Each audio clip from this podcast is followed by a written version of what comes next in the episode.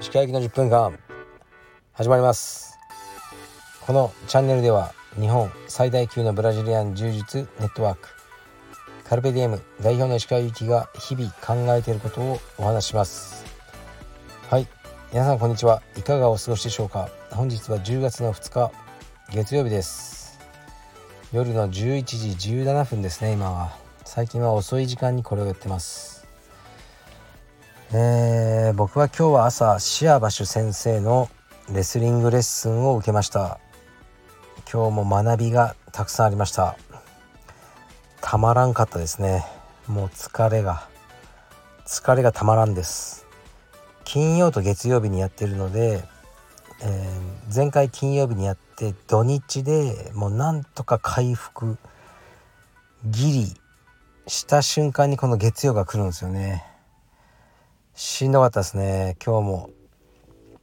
うん。まあでもねあのもう半年ぐらいは続いてるのかな。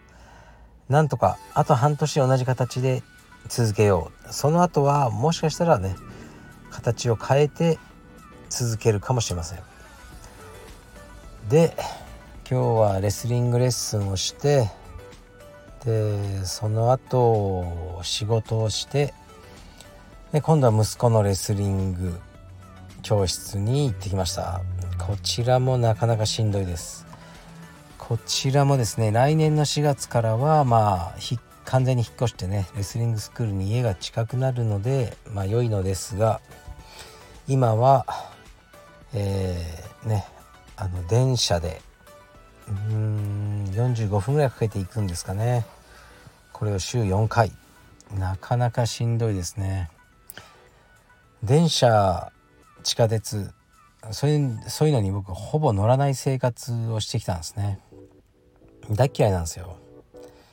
だから乗らない人生をずっと選んで、まあ、そのためにいろいろ頑張ったりもしてきたんですがここに来てねこんなに電車に乗るとはね。でなんで電車が嫌いかというと、まあ、何度か言ってきたと思うんですけど痴漢冤罪が怖いんですね。これほどうん無実を証明しにくい犯罪はないしこれほど何ていうかダメージ社会的なダメージが大きい犯罪でこれほどでっち上げるのが簡単な犯罪はなかなかないと僕はまあ考えてて。だから痴漢冤罪にならないためには、まあ、電車に乗らないのが一番なんですね。だからなるべく乗らないようにしています。まあね今はねその息子と乗ってるからまあ息子とねあの電車乗って痴漢するやつもなかなかいないじゃないですか。そういう意味では少しね息子があのプロテクターになってるかなとはねあの思うんですが。これはね皆さん本当にお気をつけください、まあ、痴漢もいます。リアルなやつも。これももちろんダメですしお気をつけください。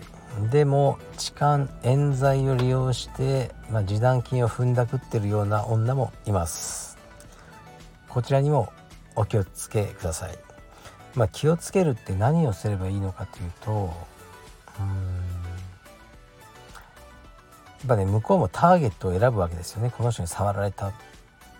でそのターゲットにされにくい感じがいいと思います。痴漢で逮捕されたらまず、えーまあ、48時間ぐらい拘留されますね。でこれ逮捕されるわけです。起訴されるかどうかはまた別の問題ですけど、えー、拘留されてしまいます。でその間にねもう知ってなくてもとにかく、えー、拘置所を早く出たいと思ったら示談するしかないです。弁護士を雇って。で50万ぐらい払って、えー、出てくる、ね、それをまあでっち上げ、ね、してる女は狙ってるわけですよね。とにかく会社に電話してあの痴漢でね逮捕されてるけどあの無実なので出てきますっていうふうに言いづらいですよね。逮捕と起訴の違いが分かってない人が多いので。で逮捕の時点で新聞にも載りますよね。その一定の例えば大手、えー、まあテレビ局の社員とかだったら乗っちゃいますね。僕も乗るかもしれないですね。柔術。日本最大級ね。ブラジリアン柔術道場代表逮捕と。まあ、ニュースバリューがありそうじゃないですか。だからあの危ないので気をつけてます。で気をつけてるっていうのはうんまあ相手もですね多分いい感じのサラリーマンとかを狙うはずですね、まあ、金持ってそうですぐ示談金出せそうだしそういう会社とかにでもちろん知られたくない出世に響くそういうことが重要だと捉えてるような人をターゲットにするはずです。だから僕はあの全くそういう感じで電車に乗ってないですね。うん。全く何の地位もなさそうな面倒くさそうなじじい。っていう感じ。まあ実際そうなんで。多分あのねでっち上げ班も僕は選ばないと思いますね。こいつから金取れなそうだとかね。なんかやばい主張しそうだとか、ね、逆に更新所雇ってあの、ね、私の素性をねあの死ぬまで暴いてくるんじゃないかとかそういうね気配を出して電車に乗ってます。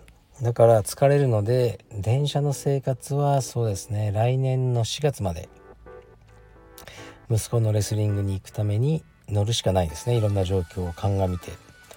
それ以降は乗らないでおこうと思ってます。でですね今日はちょっとレターは読まないでおこうと思うんですけどうーん睡眠の重要性があのすごくね最近感じるんですね。で睡眠が少なくなってくるとどうしてもあの体調を崩しますね。だから夜は、まあ、大好きなんですけどネットフリックスとか見るのを抑えとメールとか LINE の返信ももうなるべくしてないですね。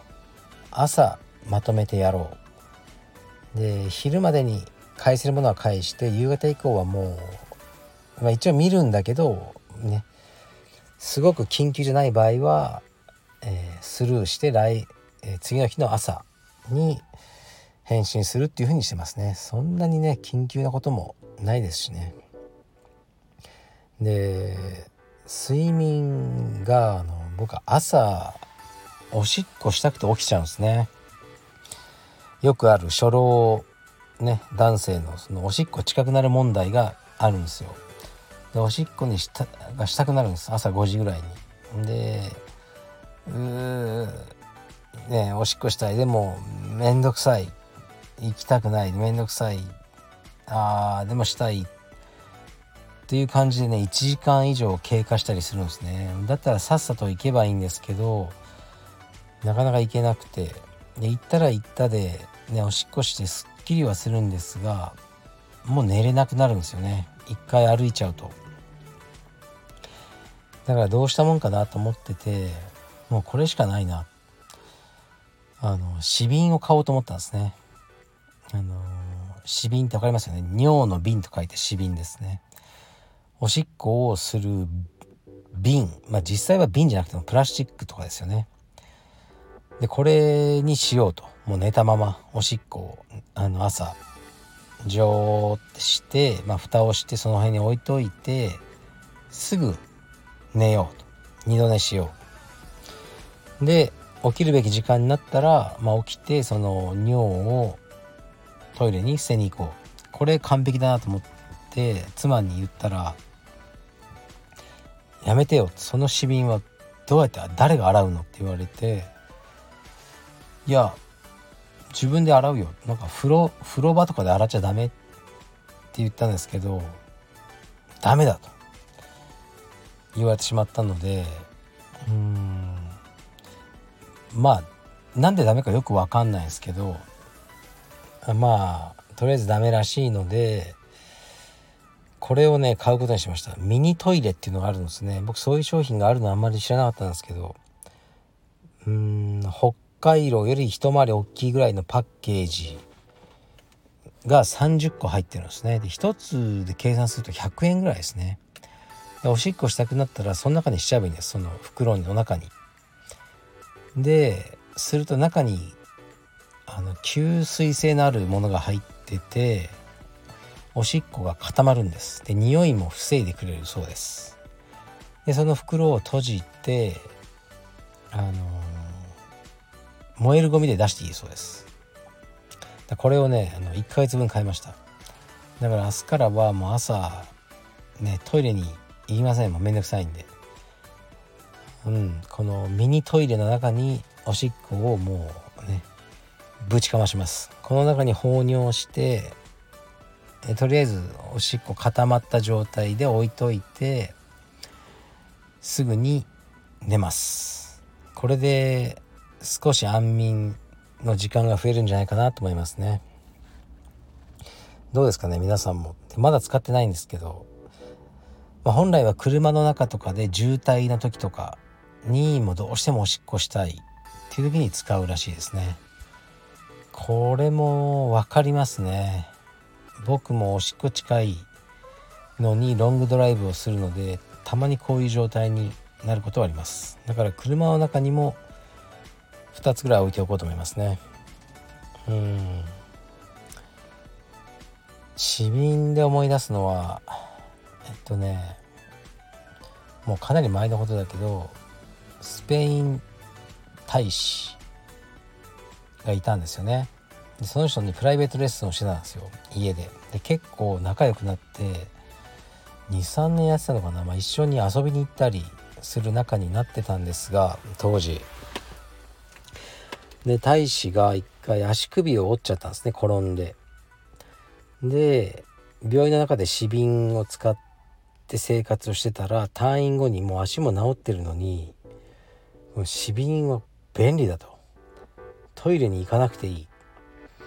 でだから俺はずっとこれを使ってるんだって言ってあの普通にうんとなんすかリビングにね僕と彼がいる時に。でお手伝いさんとかいるんですよ数名。いるのに関係なく、まあ、チンコ出してあの死瓶におしっこをしてで無言でそのおしっこの溜まった死瓶を使用人の人にあのじゃあこれ捨ててきてくれ。っていう合図を手で指示してあのやってましたね。うん。ちょっと狂ってるなと思ったんですけどその時は、まあ、僕も同じようなことを今日から始めようと思ってます。よろしくお願いします。じゃあはいもうそろそろ秋の気配になってきたんで過ごしやすいねあの時期になってきたんで僕も夏よりも活動的に生きていこうと思います。失礼します。Thank you.